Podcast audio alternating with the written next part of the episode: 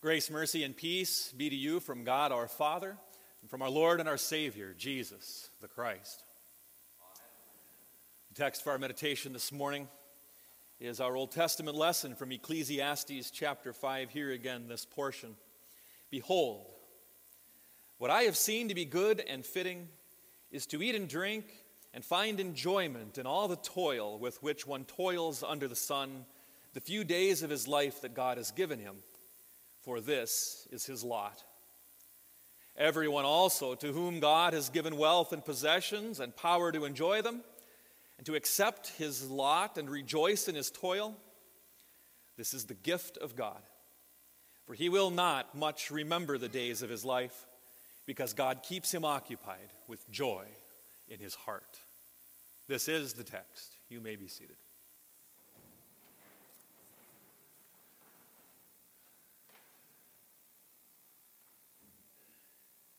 You know, Mr. Burns, you're the richest man I know, Homer said. To which Mr. Burns replied, Oh, yes, but I'd trade it all for a little bit more. Pretty accurately sums up the approach that most people, or I shouldn't say most, but at least a lot of people have toward life, isn't it?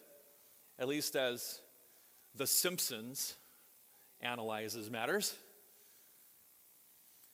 For maybe a little bit of a different demographic, Veggie Tales came to a similar conclusion in the episode King George and the Ducky, which is a retelling of the account of David and Bathsheba. After King George, played by Larry the Cucumber, returns to his castle with uh, the ducky, the rubber ducky of the young Thomas, he says, Oh, now, now, now I'm happy. Even though he had a cabinet full of rubber duckies that were perfectly good, those are yesterday's duckies. He had to have just one more, just one better one. Such is the approach that many people take toward life. The secret of life and the secret to happiness is to acquire and obtain more, to be wealthier, to be better off than the next person. Earlier in the reading from Ecclesiastes, he says, There are those who have increased goods, but as those goods increase, so do those who consume them. That's kind of a, the way it goes in life as you work and live the more you work and, and the farther you progress in your career, you get the promotion, you're given the raise. I've been making more money now in my life than I ever have before, and I still don't seem to have anything to show for it. But then again, I have four more kids than I did 15 years ago. So, what's the point? It's not all about what you get, is it? Or how much you have. We too easily equate possessions and riches and wealth with happiness. We also need to be very carefully careful not to equate happiness with joy. Because they're not the same thing. Ecclesiastes, in particular this text in chapter 5, speaks a lot about joy. But he's not talking about simply being happy. Happiness is a feeling, it's an emotion. It comes and it goes. But joy is a state of being, it's a condition that we have or don't have. It comes from outside of us, as the writer of Ecclesiastes says. This is the gift of God to be content with what one has and to be joyful, whatever the circumstances of life may be. I can be miserable and still have joy. I can be in the best mood ever, but have no real joy.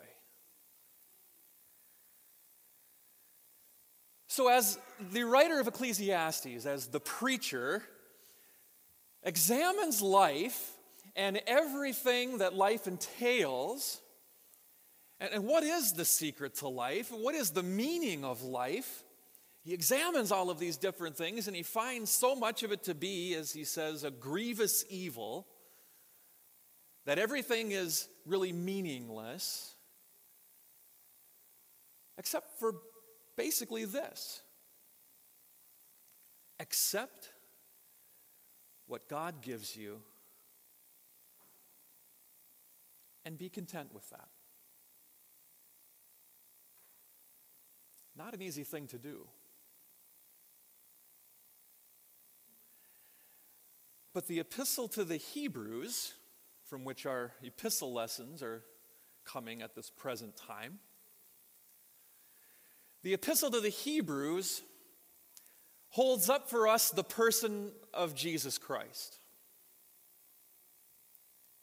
and says, Fix your eyes on Jesus,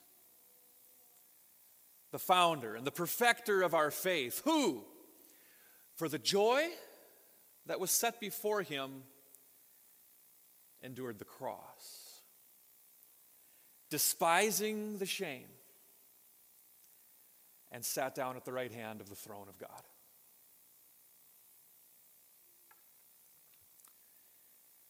Jesus is evidence that one can suffer, one can be sorrowful, one can have everything taken from him and yet still have joy. The joy that was set before him, the joy of knowing that his sufferings, his death, the cross that he would bear, would bring about the salvation of all of God's children. That his death would be your life, and that by him being cut off from God, you would be accepted into his family and in his, into his kingdom forever. Consider how Jesus suffered in his life. Consider the lot that he was assigned, the portion that he received from God, the cup that he was given to drink. Tempted in the wilderness, rejected by his own family first and by his entire people, handed over by the religious leaders to the government in order to be put onto trial, arrested, beaten, mocked, spat upon, and ultimately nailed to the cross and left to die.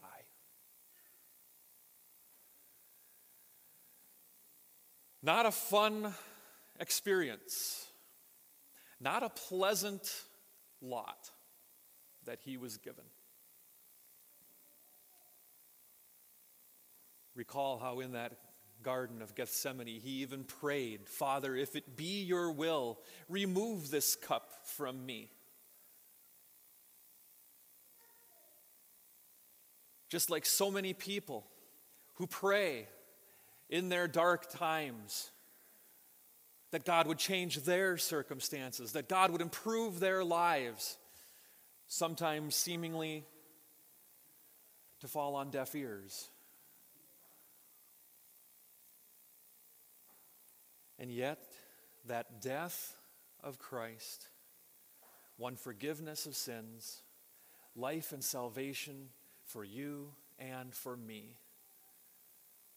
The joy that was set before him, making it possible for him to endure that cross. And because of that, because we have received that forgiveness of sins, life, and salvation in Jesus, because these gifts of God have come to us and nothing can take them away, we can go through our lives and courageously face whatever may come. Whatever portion in life the Lord may have assigned to you, if it be one of suffering, of pain, of sorrow,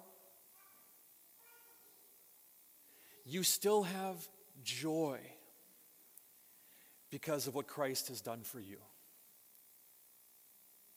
If your lot in life is one of great blessing and wealth,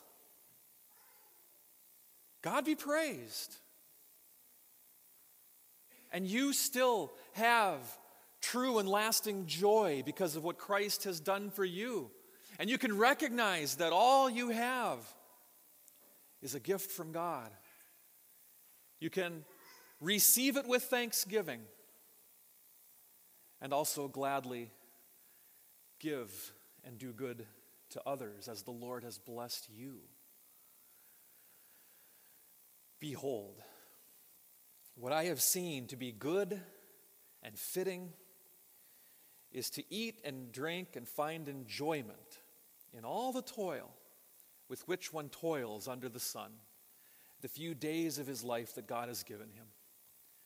For this is his lot.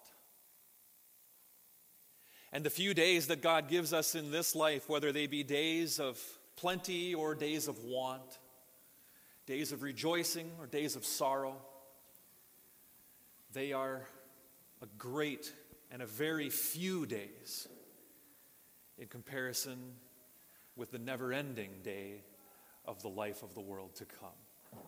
Thanks be to God for the salvation that He has granted to us in Jesus as we look forward to that never ending day. Amen.